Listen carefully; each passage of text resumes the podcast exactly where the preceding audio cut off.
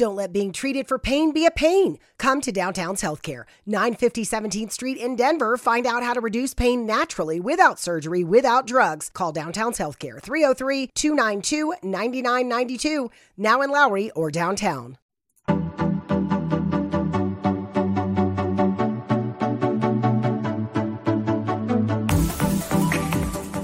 Hi, everyone. I'm John Seymour the host of the JMOR Tech Talk Show and Inspirations for Your Life.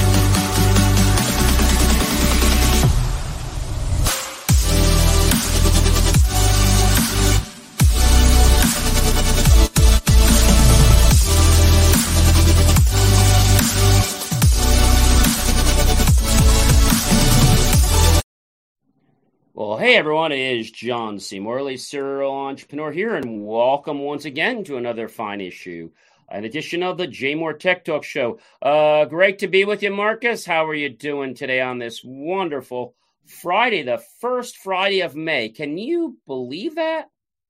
Yeah, I can. I can smell the flowers coming already. Good to be. You, Unfortunately, I'm still seeing snow and, and feeling it, so I'm hoping that that's kind of like a uh, a misdirection on the GPS. Uh, Mother Nature might be taking a wrong turn, and hopefully she fixes it soon. yeah, I'm hoping so. So we have a really great show here for you tonight. We have a, a an amazing guest, Kevin Craig, uh, who's going to be talking to us more about security and more from the perspective of what needs to be done. Now, you remember we had uh, another great guest. We always have great guests. We had um, Dr. Michael Nuccitelli and uh, just last week, ladies and gentlemen, I'm not sure if you know this, but we wrapped up NSA, National Stalking Awareness Week. So if you haven't watched those shows, definitely go back in and, and go ahead and watch them. So there is an organization out there, uh, Marcus. Uh, they're actually called RAND. Um, so that's R A N D. And so um, the thing about RAND is that um, RAND is a um, it's a corporation that's supposed to solicit and synthesize uh, expert opinion on the need for limits of current technological um, solutions and to make the recommendations to guide the future investments. So the researchers use a combination of methods, uh, one-on-one interviews, case studies of technology, and um, they do surveys and workshops and lots of other things to decide what's working and what's not working. But you know, the more we talk about technology, okay, uh, it's still an issue, especially in schools, ladies and gentlemen. You know, um, using technology to address common and severe forms of school violence is no longer a luxury, Marcus, but it's a necessity. Right. So, uh, just to get into this briefly, because we're going to have a great guest in a little bit, but so some of the things uh, for you to be, you know, having a bird's eye view on one is access control, uh, remote door locks, mobile barricades. This is things the schools should already be using. ID technology for parking, uh, making sure that people park in the right spots and they only can park at certain times and uh, you know just a way of also knowing with their own internal security staff where are certain vehicles? And if a certain vehicle pops in is that something that should cause a red flag? Because it's not on the typical list. Um, so there's things like that that could be enabled. Video technology. We've talked about cameras hundreds of times. Uh, motion detection systems smart artificial intelligence detection. So what we're able to do with smart ai is we're able to look at the perimeter and the area of the schools in different um, settings. And so, what it can do is it can actually predict, Marcus, when the next fight or let's say lunch um, party is going to break out. and so, it's able to learn by patterns, it's mm. able to look for certain clues, it's even able to count, Marcus, based on what's going on in the world. So, it can learn things and you can teach it to do things, which it all uses from the artificial intelligence cloud. Because remember, all this stuff could not be on board that little tiny chip. It'd be impossible. Right. Schools are also getting into metal detection systems. And even further than metal detection systems, people that might have guns, unfortunately, on their possession uh, may bring them in that are not metal. So now right. we have to become even more astute to how we're going to detect weapons because they might not be made out of metal anymore. Mm-hmm. The uh, anonymous tip line is something that, you know, we've heard about this. It's been around since I've been in school many years ago. And, you know, the thing about it is that anonymous tip line, people say, oh, gee, what am I getting paid or what, what do I get for calling it? You know, if you're calling the line because you're looking for a free lunch or a free dinner, I mean, I, I feel bad for you. Uh, there's other places out there you can go, like a soup kitchen. Uh, but the tip line is really not for that. The tip line is for you to provide an insight to officers, to law enforcement, so they can basically jump on what's going on and uh, hopefully nip something in the bud before it becomes a big problem. So it's not about you getting um, FaceTime or recognition so that you could be in the limelight. It's about you helping others. And right. I know that concept seems a little foreign to some of our viewers, but it's the truth. You know, in this world, we're here to help others. But I think mm-hmm. some people get stuck in that doldrum or cauldron saying, well, gee, what's it going to do for me? Do mm-hmm. we always have to ask, what's it going to do for me? Can't we do something once to help others? Uh, many of you guys know that watch the show. Uh, my sole existence for being around is to become a better version of myself and help everyone else become better versions of themselves. People say, John, you're smoking, you're on crack, you're doing something. No, I'm not on anything. You sure? You sure you're not high? No, I'm fine. Because, like, you know, you're helping people. Why would you help people? So, my question is, why not? Why have people, Marcus, become so self centered that they can't spend 30 seconds or a minute to call in something that could save someone's life? Why is that, Marcus, do you think? You know, I mean, you hit it, hit it at, at the at the head you know, with like the first beginning of um, you know, what they are essentially guilty of, and that's being self-centered. You know, it, it, there's people who's uh, really self-absorbed nowadays. Uh, there's a lot of self-interest being promoted ahead of uh, the whole equilibrium of uh, you know working together. You know, uh, the lack of cooperation and uh, and trust. And I think people really want attention. Yeah. It's not so much they want to be on stage because you give them a stage and they run. They mm-hmm. want to get attention, but in their own way. They don't want a big attention. They want like attention from their peers or their group or from their confidants. So it's right. a little different than somebody just looking for publicity. Mm-hmm. I, I, guess they want that, Marcus, because they want to feel good, so their ego will be stroked. Right. that's my that's my two cents. That's an excellent observation, John. Thank you. Thank you. So, you know, it's not just happening, ladies and gentlemen, at the adolescent level. It's happening as we get older. Now, this wasn't the case when I was in, uh, you know, grammar school or high school or even college. This changed uh, recently. People that come past the teen years were usually very focused and concentric about helping society something happened in the last 10 or 12 years, Marcus. I can't put my finger on it. Was it the millennial generation? Was it the fact that they're feeling, I don't know, quote unquote, un- entitled? And so, because I feel entitled, well, then I guess you're going to revolve around me. And I think that's a horrible attitude that yeah. the world is going to revolve around someone else. It doesn't revolve around anybody, really. Uh, it should revolve around everybody itself. It shouldn't revolve against one person. So these are important things, and this is why the schools are going crazy right now. Uh, you yeah. got uh, adolescents and people just out of college that are taking a job somewhere, and they're getting into fistfights. Marcus, they're getting into lunchroom battles. Mm. We're at corporate, publicly traded companies, and they have a romper room lunchroom. What the heck is going on? Wow. So, this technology that I'm talking about is not just for kids. Violence prevention is something that we're seeing is all around us. And uh, recently, I had a chance to talk to a lady, and we're hoping to have uh, not her on a show, but to create a show to basically uh, create this awareness. And it centers around stalking and it centers around abuse, not so much physical abuse, we're talking about main name celebrities that mm-hmm. are actually stalking others or non celebrities. Wow. And I just think that's crazy. You might say, well, gee, John, if I had billions of dollars, I could ever do whatever I want. No, you can't. I always say you could do whatever you want, providing you don't harm, hurt, or defame the rights of anyone else. Mm-hmm. Right? You know, just because you have a billion dollars in your wallet, well, that's nice.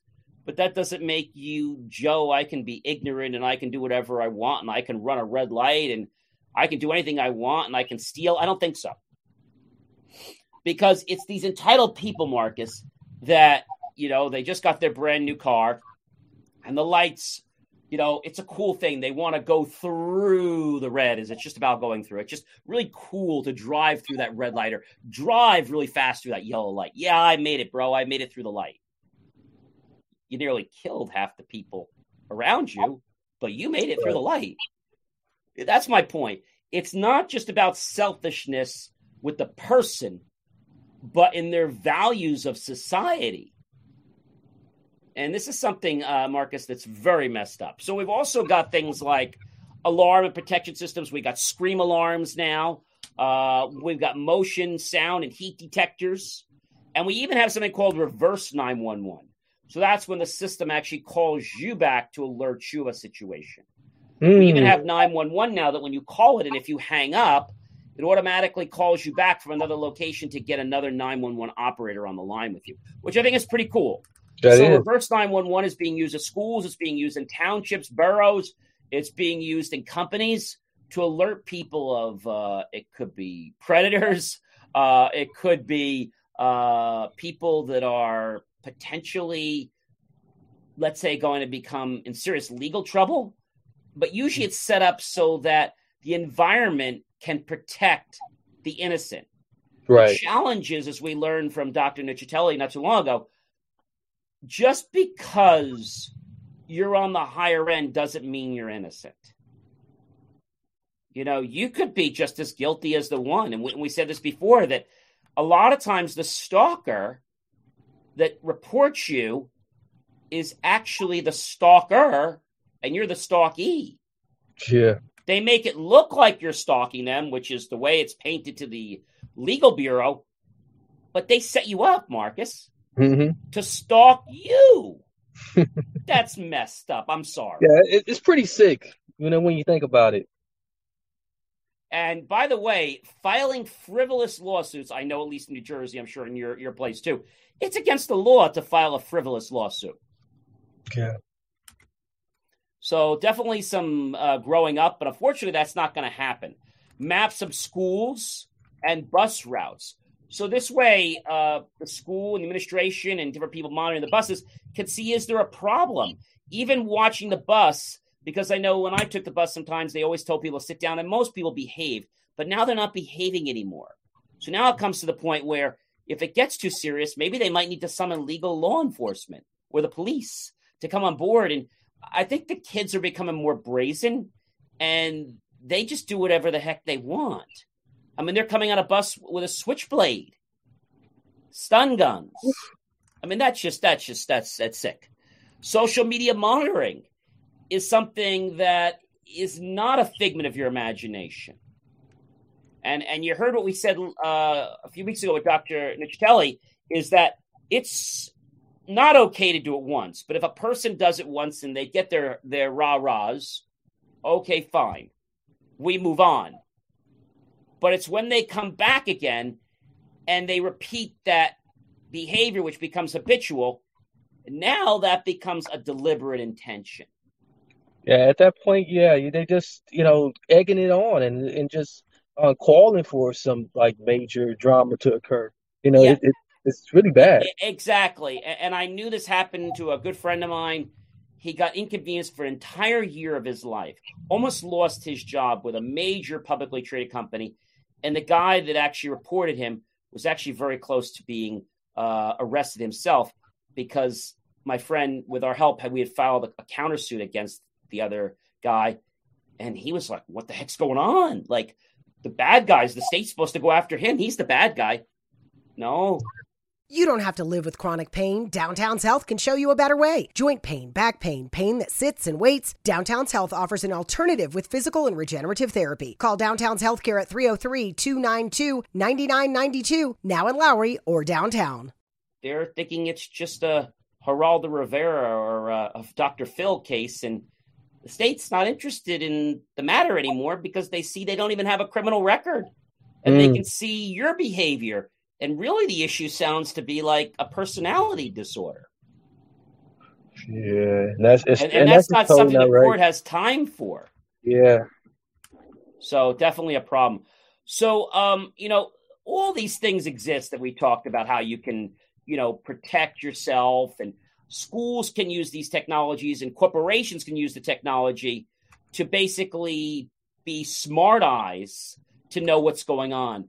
And however, the research of their effectiveness, uh, Marcus, okay. it's non-existent. So how can we determine what's right? There isn't enough data. There isn't enough case studies out there to prove what's what. So we need to do more implementation of this to find the right technology, to find what's going to work in your environment. We heard from uh, Jonathan Miller not too long ago that when we actually have a situation, it's not just about the technology, it's about the policies, the procedures, and the people. Mm-hmm. You could have billion dollar technology, but if you have schmucks behind the cameras or behind the security desk, well, it doesn't matter what you have. Yeah, it ain't gonna be we no. saw that at the airport many years ago, right? How those people yeah. magically got by, like the uh, like the the the lady that that's that's going by, uh, and then suddenly uh, or, or, or the male that's going by, and suddenly the person beyond the counter hits the female button, and that causes a whole trip. And so it seems like an innocent mistake, but it's not. It's mm-hmm. planned on purpose to harass the people. Yeah. That's a that's a that's a that's a real problem. I think security should be non-intrusive as possible, as long as it's not life threatening, and it should go from there. Our next guest, ladies and gentlemen, I am very pleased and, and proud uh, to welcome here to the JMOR Tech Talk Show. This man um, also has experience in the, um, I should say, in, in the legal field. He's, he's done quite a bit in the legal field. But what's a little different about this gentleman is he is part of a um, compliance team so he is the assistant vice president of safety and security and investigations at Porzio Compliance Services. He's the one um, that is the subject matter expert in law enforcement, management, and school security. So uh, he's a great, um, uh, let's say, compliment to Jonathan Miller. And uh, he's also a retired New Jersey uh, police chief who has over 30 years of experience in public safety, emergency management, and school security. He's a licensed private detective and he's certified as a public manager, police instructor, school safety specialist, and school resource officer in New Jersey. Uh, um, Chief Craig holds a master's degree in public administration with, in case you were wondering, a specialization in school security and safety administration. He has represented the New Jersey uh, State Association of Chiefs of Police in New Jersey K through 12 task force in conjunction with the Office of Homeland Security and Preparedness and was appointed to the New Jersey School Security Task Force by the governor of New Jersey as an SME or a subject matter expert. In addition to being certified as an instructor in the active shooter response uh, scenario, de escalation, and threat assessment, Chief Craig is an instructor for the Jersey School Safety Specialist Academy in the New Jersey Department of Education and a member of the ASIS International School Safety and Security Council and advisory board member and senior instructor for the New Jersey Association of School Resource Officer. Throughout his law enforcement career and beyond, Chief Craig has conducted trainings, uh, been part of plannings, assessments for public and private schools and colleges in New Jersey, including urban, rural, and suburban schools and faith based institutions, churches, synagogues, uh, etc., temples. He is regularly consulted, as we said, as a subject matter expert on issues pertaining to school security in northern New Jersey. Um, he is also um, been um, involved with the nonprofit security grant program uh, and been very um, helpful in grant applications, investment justifications, and the vulnerability and risk assessment. Uh, again, with part being part of the team there at uh, Porzio Compliance Services. Ladies and gentlemen, without any further uh, accolades, which he definitely has a- achieved quite a few, please help me welcome to the J Tech Talk Show, Mr. Kevin Craig. Clap.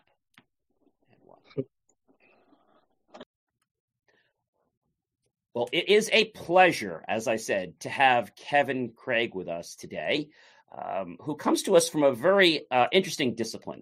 We've talked a lot about security, we've talked a lot about uh, psychology, cyberbullying, and things of that nature. Well, here's something that I'd like to say is like a cousin or maybe um, a brother um, in the same family. And if it's not, I believe it definitely should be. Uh, Kevin Craig is the vice president of safety, security, and investigations for a consulting company. We'll learn a little more about that later. Kevin, welcome so much to the JMOR Tech Talk show today. Thanks, John. Happy to be here with you today.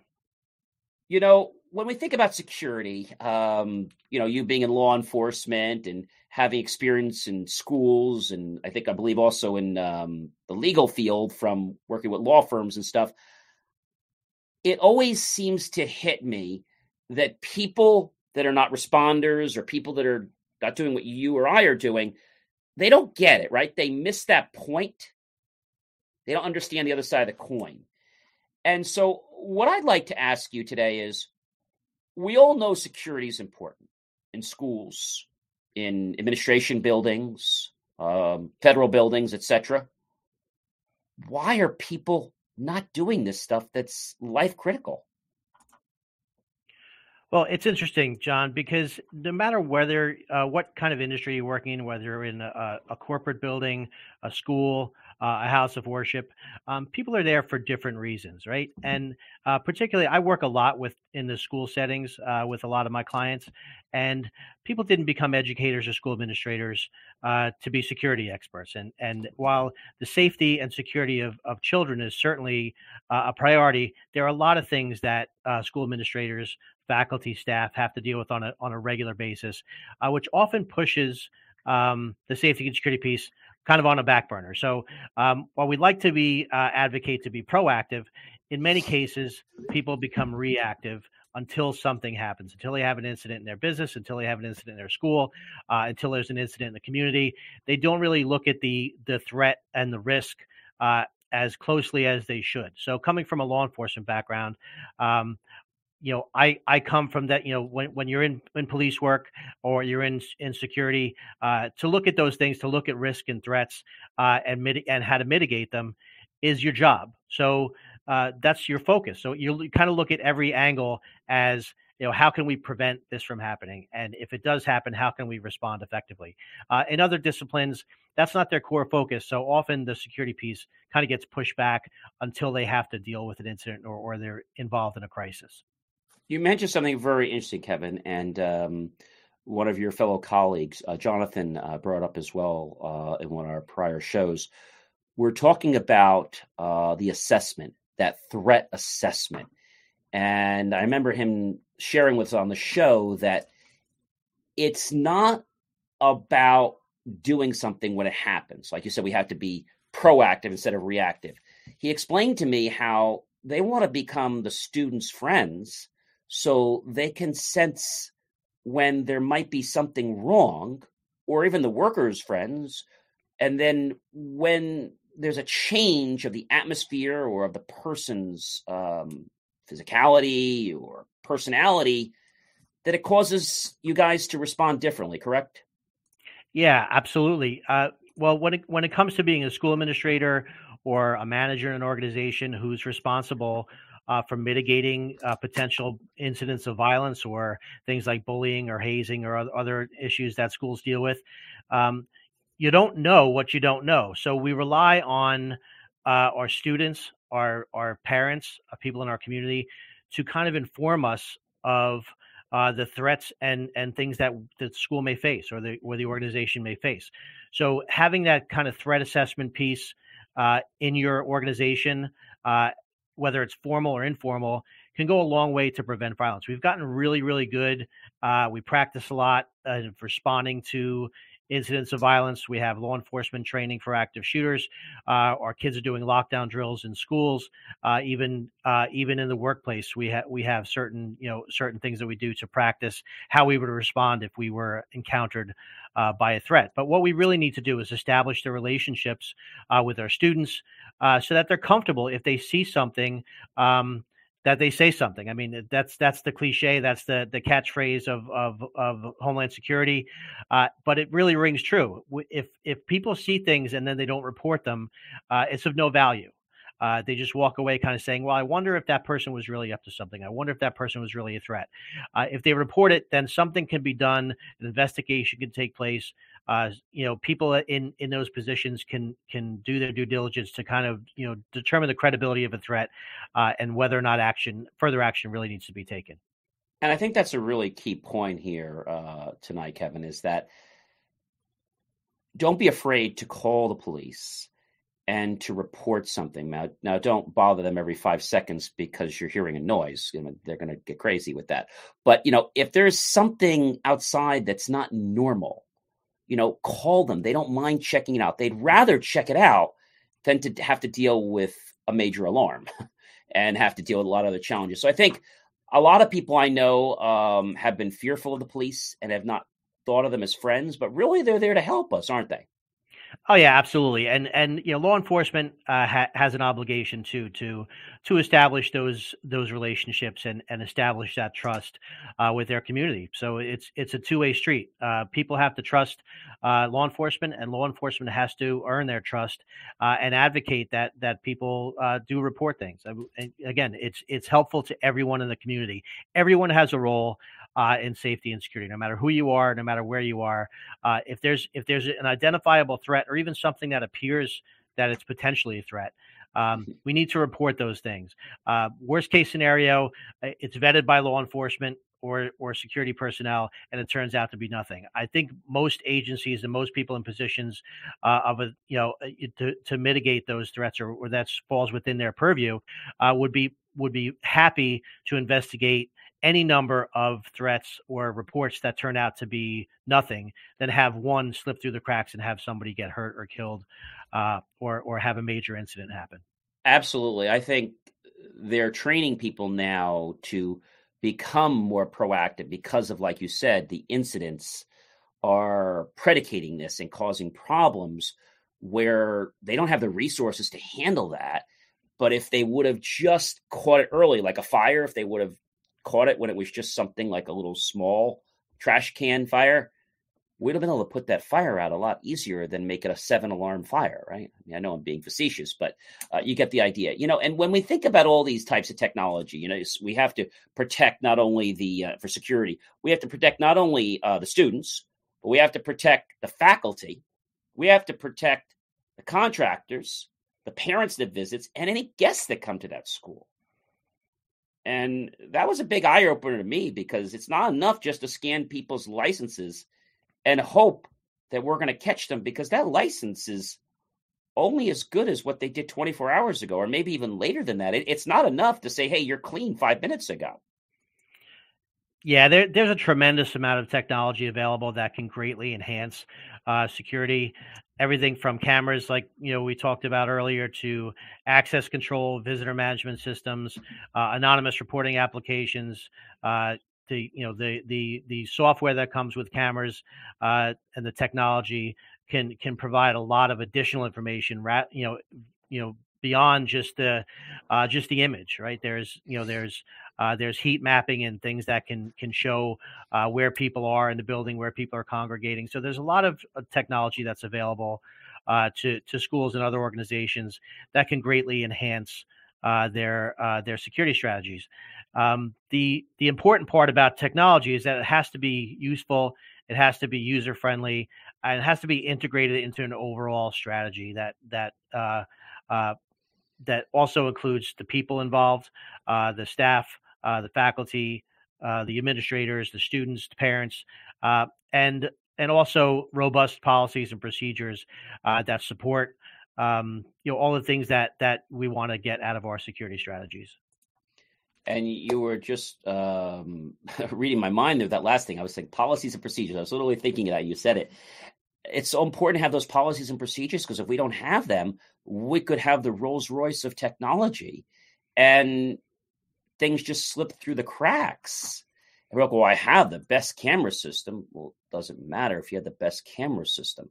The airports had the best uh, TSA scanners, but then because the policy was a little lax, they were able to let certain things go through because things bumped or so I think everybody has to be on page, which I think is not easy, right? To get everybody on page.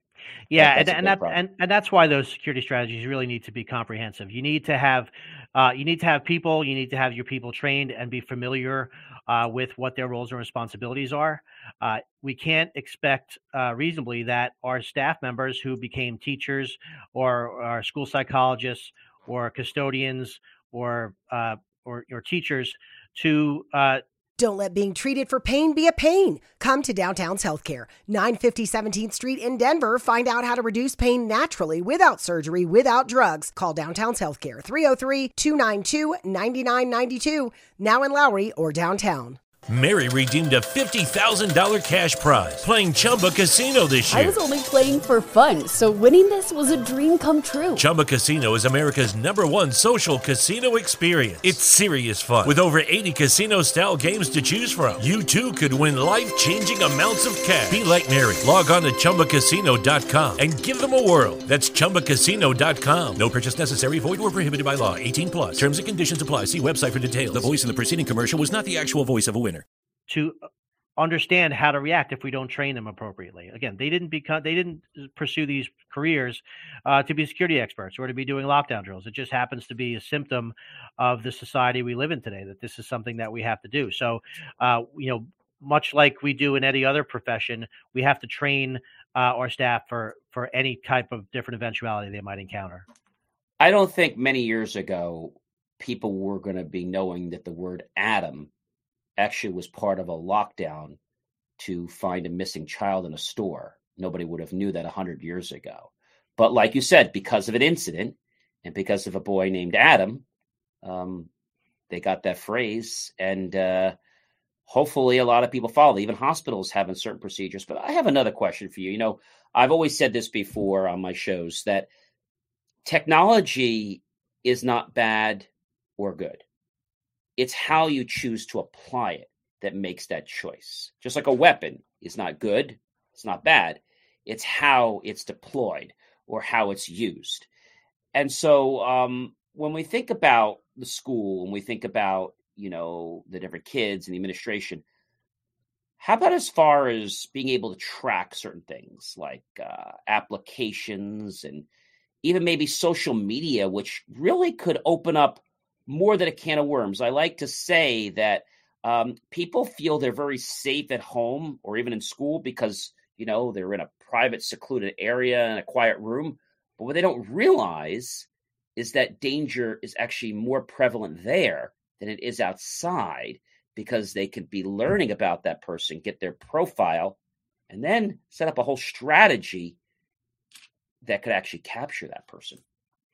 Yeah, we, we live we live in a world that's very technology driven. Our our students uh, grew up with technology. They were born with uh, just about born with cell phones in, in their in their possession.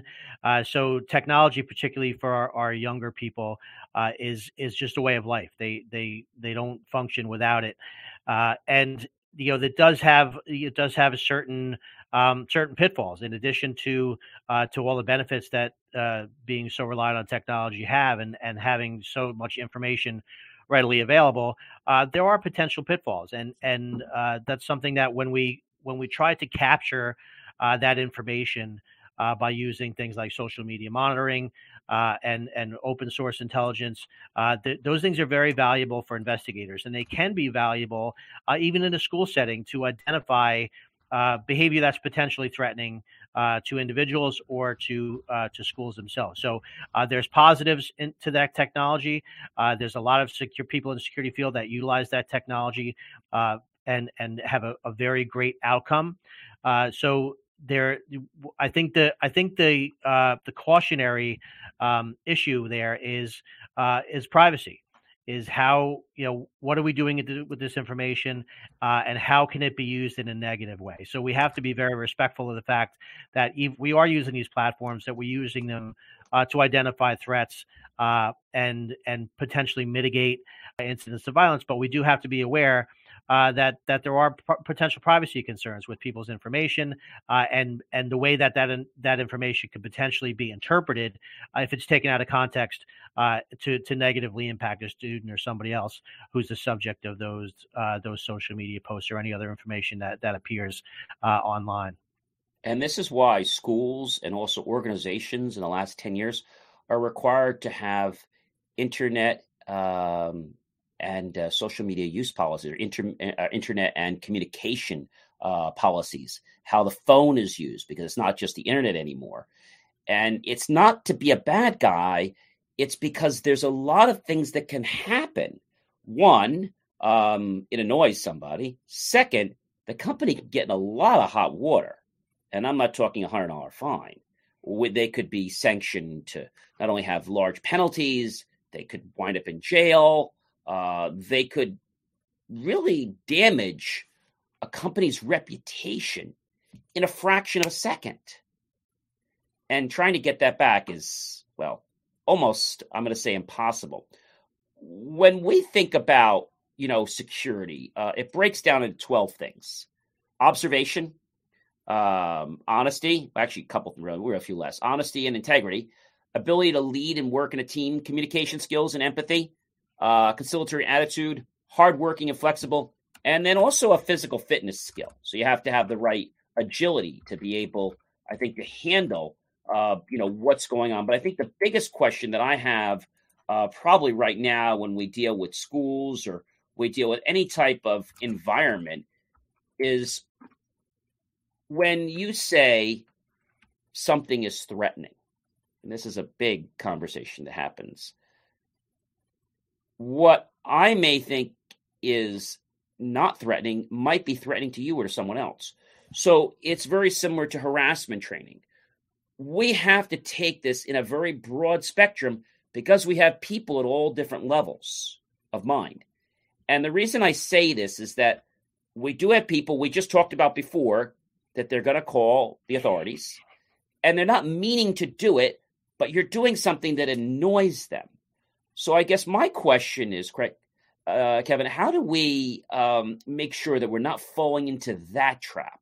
Because we might be doing something that's very innocent, but really what we're doing is considered annoying to someone else or harassing them. So I, I think the best way to to look at that is uh, through through an overall overarching threat assessment process.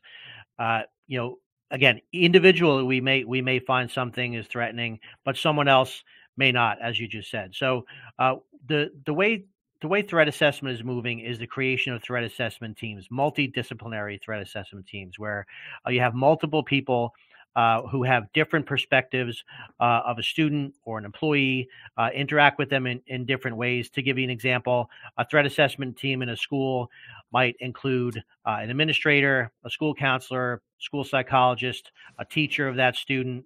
Um, maybe somebody from the security staff uh, who who may have other other pieces, and perhaps even someone from law enforcement, a school resource officer, someone who might have some information about that student um, and and their behavior or their background outside of the school. So so you're taking something in in the context uh, that somebody says is threatening.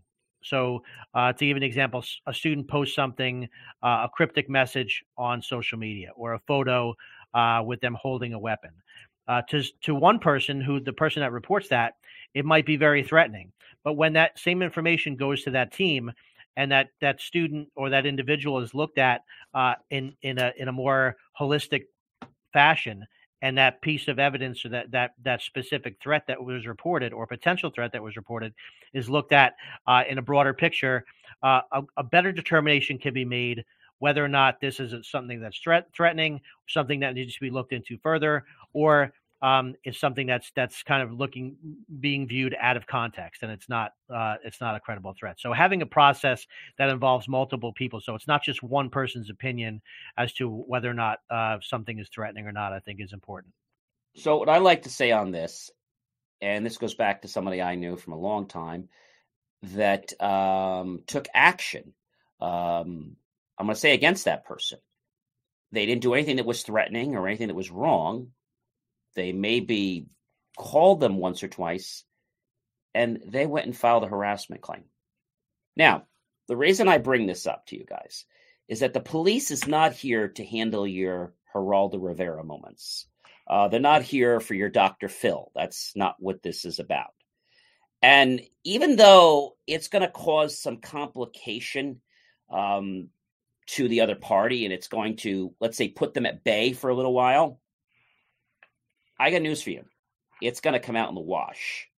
And when it comes out in the wash, it might take a year for that to happen. Okay. But when it happens, one or two things is going to happen. The other person is going to basically like look like a fool. And the second thing is, uh, I forget the exact name, but there's a name you probably know that if they fall, file uh, false claims, they're going to be put on that list because people do this because they want control. Uh, law is not about control or an ego. Law is about keeping order and protecting us, but we should never falsify a story. And I, I can't impress upon this enough. I've seen people falsify stories. Somebody I knew for many years spent their whole year, year and a half before they were basically proven innocent. In our country, I'd like to say you're actually guilty until proven innocent. Well, I think I I don't think there's any question that that um, there's culpability uh, and liability, uh, both criminal and potentially civil, for for making false allegations. So, um, you know, certainly uh, I don't think that uh, someone should report something that that that they know for a fact to not be accurate in order to uh, to to put someone in a precarious situation.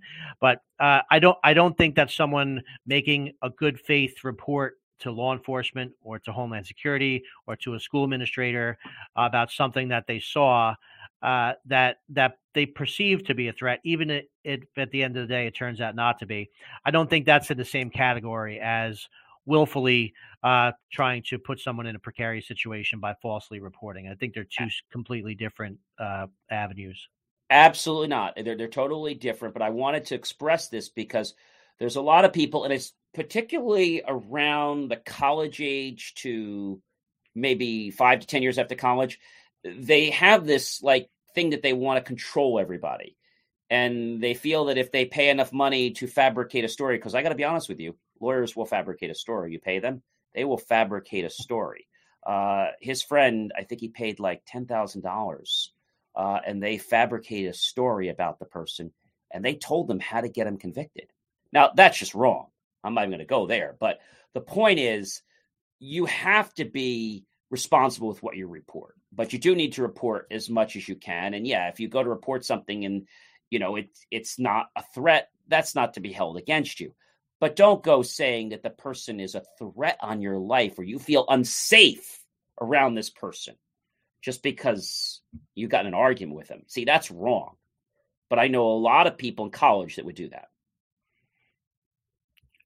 Well, I'm I'm sure there's certainly people out there that do that. I just you know, and again, I the attorneys the attorneys that I that I know and I work with um, have the highest of ethical standards, so they don't certainly don't fall within that category that you. Which is a uh, good uh, thing. Unfortunately, there's some that don't, are not on that side of fence. So uh, I don't know where those other people and how they got the bar uh, exam passed, but they did. so obviously, um, reporting is very very important. And when we talk about know technology and uh, being part of things and when things are free i like to say when things are free they're not free there's a cost associated it just may not be something you pay with money. It might be your privacy, or it could be something else in your life. And so, how is it that one person, whether they're an adult, whether they're a child, how are they to know whether the condition that they're in is a safe condition? And I know it's a general thing, but I, I really am going here for a reason. W- what are the benchmarks that somebody should look for to know that this situation is not threatening? Because let's face it, people that this might happen the night, how do we know that something is just not threatening as opposed to threatening? And that's kind of where I want to go in a broad sense. Because in the middle of the night, they may not have somebody right there. What kind of questions can they ask themselves to figure out is this just my ego or is this really something that's um, you know something I should report? Well, I think I think uh, in a lot of ways it comes down to um, the the what your your gut instincts. If if you're if you're really feeling as if you're legitimately threatened eh, by someone, uh, and there's there's indicators whether it's something on social media, something somebody said to you, or an, an interaction face to face that you had with someone, and you feel uh, that you are in fact threatened. Um, I wouldn't I wouldn't recommend that anybody hesitate reporting, and I don't know that you that anybody can really say uh, for sure 100% that um, if they perceive a potential threat that they're that they're not uh, you know that that threat is not credible until uh, somebody you know whether it's law enforcement or a school administrator uh, or an employer um, you know conducts an investigation to to make that determination. Uh, sometimes there's facts that exist. Uh, there's explanations for things that there's explanations for comments and behavior uh, that can that can minimize the credibility of of a potential threat. And likewise, uh, there's information that that might come up during the course of an investigation or an inquiry into a complaint uh, that might uh, enhance the the credibility of a threat. So uh, to to say that there's a, a specific um, level of concern that someone should say i'm not going to report this or i'm going to report it i think it comes down to your personal intuition uh, whether you feel that something is is legitimately or potentially could be a threat uh, and you make the report uh, provide as much information as you can and let the individuals who are responsible for vetting that that information uh, and determine that credibility make that determination. And we'd rather have something reported and it go to be nothing than to not report something and then later on it become like i said a four or five or seven alarm emergency 100% uh, d- d- down the road.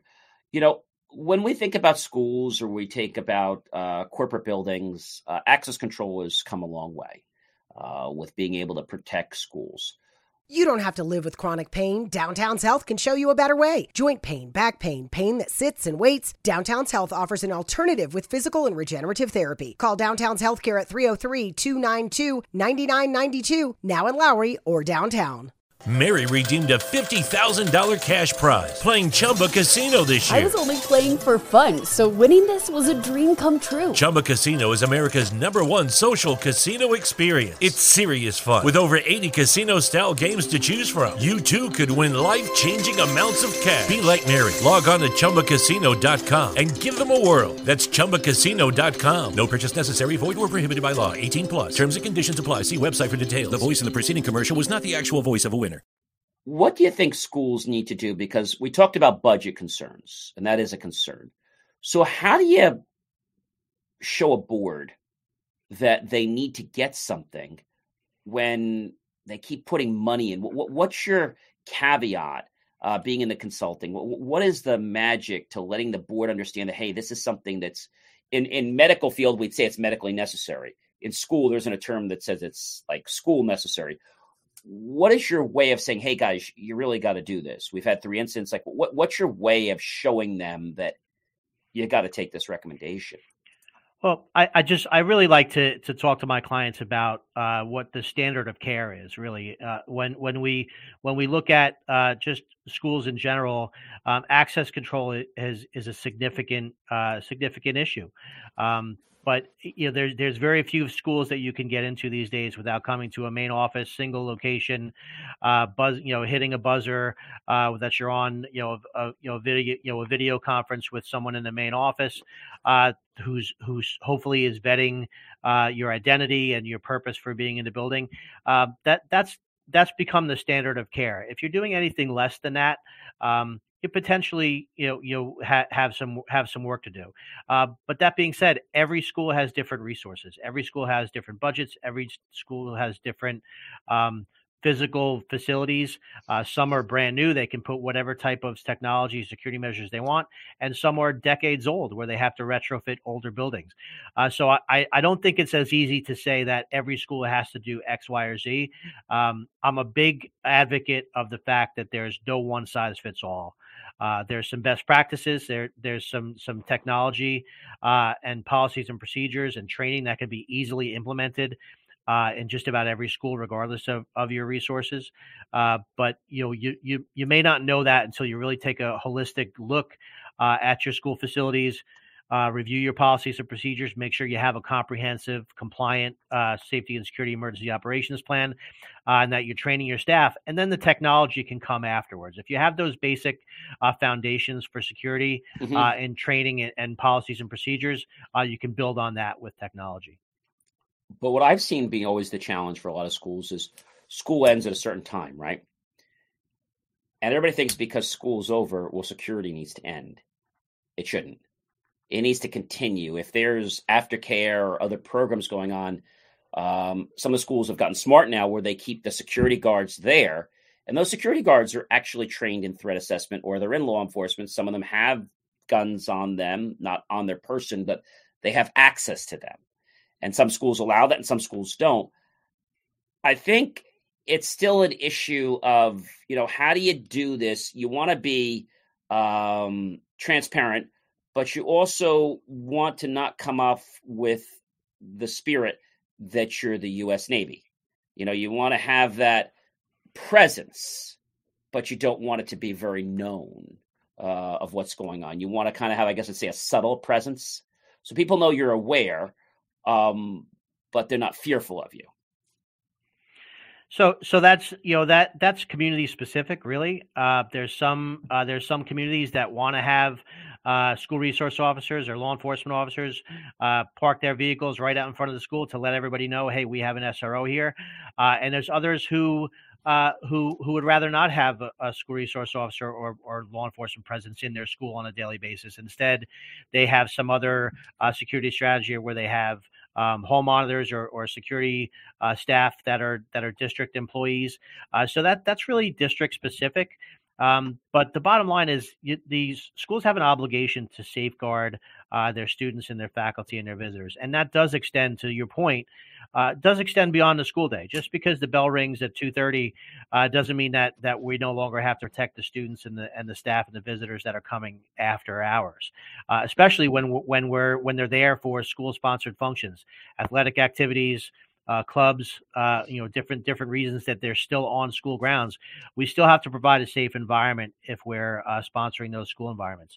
Uh, we've we're seeing more and more incidents um, this year and and in, in, in recent years of uh, incidents of violence at sporting events, football games, basketball games, uh, outside the school at dismissal time.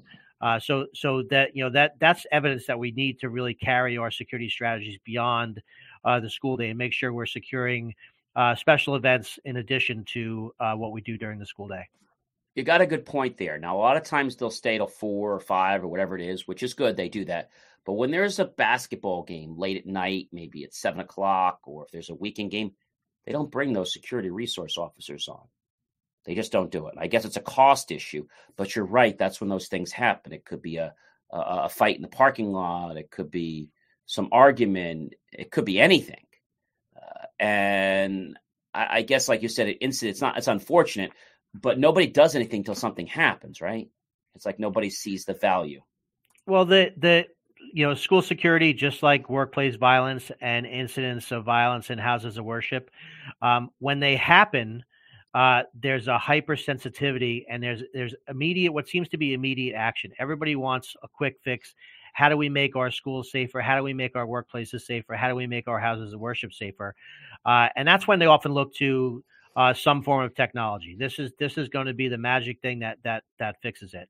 Uh, so it kind of goes. The focus kind of goes in peaks and valleys. When you have a, a recent incident, uh, then everybody wants to do everything at, at, all at once to try and mitigate anything from happening um, happening again or or happening in in their school. Um, you fast forward a month or two, six months, eight months, ten months without another incident that's nationally publicized, uh, and that focus again tends to fade, uh, and the resources go to other places. So um, again, I I hope that that you know that that our school administrators and our you know our managers in our workplaces really focus on security all the time, not just when there's there's been a, a recent high profile incident uh, that that brings it to uh, to attention. It should be something that's done, uh, you know, year round all the time, not just when there's an incident that gets some publicity. I couldn't agree more with you, Kevin. And I have to say, um, the, my church that I belong to uh, here in town um, was a perfect example of why we had a step of security. Well, we had a kid from town uh, literally set the church on fire. We still don't have our church back. We're hoping by Easter that we'll start rebuilding. In 18 months, we'll get our church. But when that happened, we moved over to school. Then you know we had COVID. They were they were checking numbers and stuff, and we used COVID as an excuse, but it really wasn't the main excuse because now people are coming. There's still a security guard there. They're still checking the numbers. They're still getting to know who are the people coming in there. I remember one time uh, I had my parents there and they didn't recognize the car. Guy went out to the car. He says, uh, "Excuse me, sir." He says, uh, "Are you here?" So, "Oh yeah, my son's here." "Oh, okay. Who's your son?" Because they know every car and almost every person, which is good. But the minute some car shows up or some other car was there, like there were kids playing basketball, what are they doing here? Or I noticed it was, and they just go over and they kind of handle issues before they become a problem but they're very expensive to have those guards. And there's just one of them, and they're usually on about an hour before mass, and then they're usually off uh, about a half hour after mass. But this is something that's needed, I guess, churches, synagogues to to make people feel secure, um, because the most damaging time is when people are there. But yet, our most travesty happened when no one was there. Thank God, no one was there. Um, so our next step is we can't have security guards there around the clock. We can't do that. So we have to have cameras that monitor when somebody gets too close and have it linked to a police station and they can literally go and check out when somebody gets too close to the building or something like that. I mean, it's sad we have to do that, Kevin, but I guess that's kind of where we're going, right? Well, I, I think unfortunately, you know, when when uh, nobody nobody likes uh, to to have their houses of worship or their schools uh, look like fortresses or be so heavily focused on on safety and security. Um, but the alternative is uh, we don't we don't necessarily have it. So so it, it's it's kind of a uh, you know an acceptable risk uh, type of scenario. So um, there there's a lot of measures that can be put in place that you know that that can provide security uh, that don't make our houses of worship or our schools or our businesses look like you know prisons. Uh, but the bottom line is security is not inconvenient, uh, and the, you know basically what it comes down to is uh, you know there there's there's certain uh, you know common sense security measures that we really need to to implement. Uh, to if we really want to have uh, the highest level of safety that that we can, and, and even with that, there's no 100% guarantee uh, that if we have that guard sitting in the back of our of our house of worship or walking through our school hallways that that an incident's not going to happen uh, it just it just kind of minimizes the uh, the the possibilities and gives us a quicker response to mitigate any any potential incident that happens. That's why people do it. So remember it, ladies and gentlemen it all starts with you. So you know if you see something say something uh, but everyone has to be on board with this. So if there's a policy there's a procedure and even if you don't like it uh, you really should follow it because if one person doesn't do it, another person, before you know it, we get anarchy and then no one's following the policies and procedures and everything that organization, that school, that charity, that federal institution tried to put together has now crumbled right before your eyes. Well, Kevin, this has been an amazing um, uh, time with you and learning about security. Hopefully, uh, this opened a lot of eyes to a lot of parents, to maybe a lot of administrators, uh, and to hopefully some students. Because again, this is everyone's responsibility, and even contractors and, and visitors. Uh, ladies and gentlemen, um, this is Mr. Kevin Craig, who is the Vice President of Safety um, security and investigations uh, a consulting firm. And, and what firm are you with, Kevin, if you'd like to share that? I'm with uh, Compliance Services out of Morristown, New Jersey. Okay. Um, so again, I definitely want to thank you for um, for joining us uh, today and uh, helping people understand that education is actually the key to prevention. Kevin, thank you so much for joining us today. I know I've learned a lot, and I know and I know our audience uh, definitely has learned a lot. And I hope that you'll choose to use this to do what I say every day: believe and achieve to make our lives better and those around us to the ones we love and care about. Thanks for being a guest, Kevin, and uh, we Thanks, hope John. to have you again on another great show. Absolutely, look forward to it. Thanks, John. Well, that certainly was a, a breath of information. Yeah. There's a lot going on in our world that I think people just don't take seriously. And I think school security is just one part of the puzzle.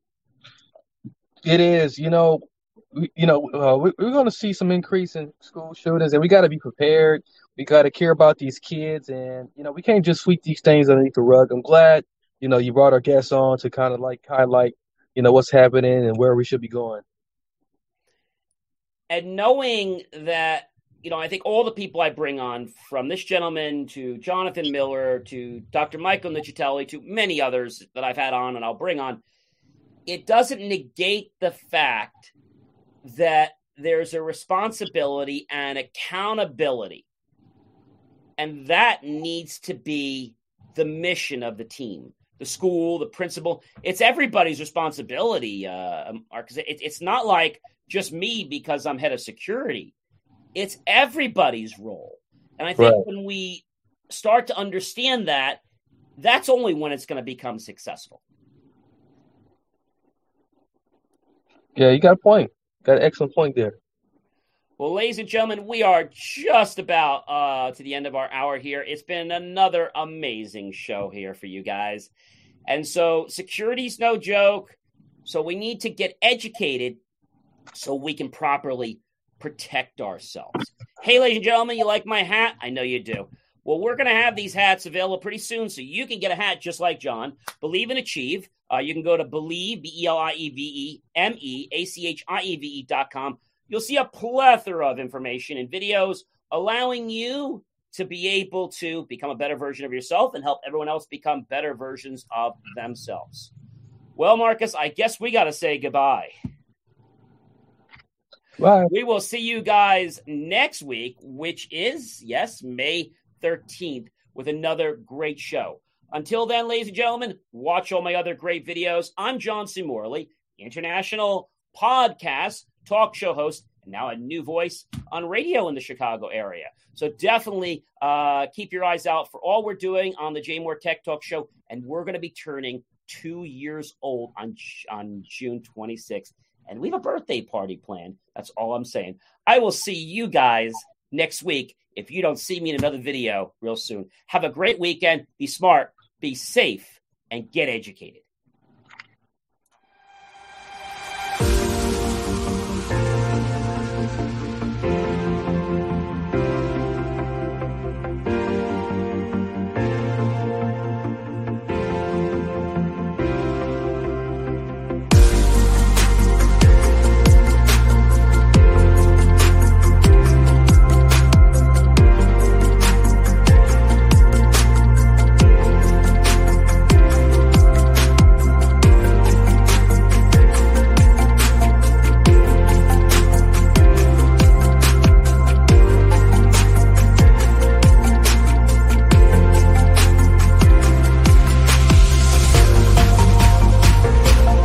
Suffer from chronic hip, knee, or shoulder pain? Avoid drug dependency and surgery with Downtown's Healthcare in Denver. Downtown's Healthcare offers regenerative therapies that stimulate the body's self healing process. Call Downtown's Healthcare at 303 292 9992, now in Lowry or downtown.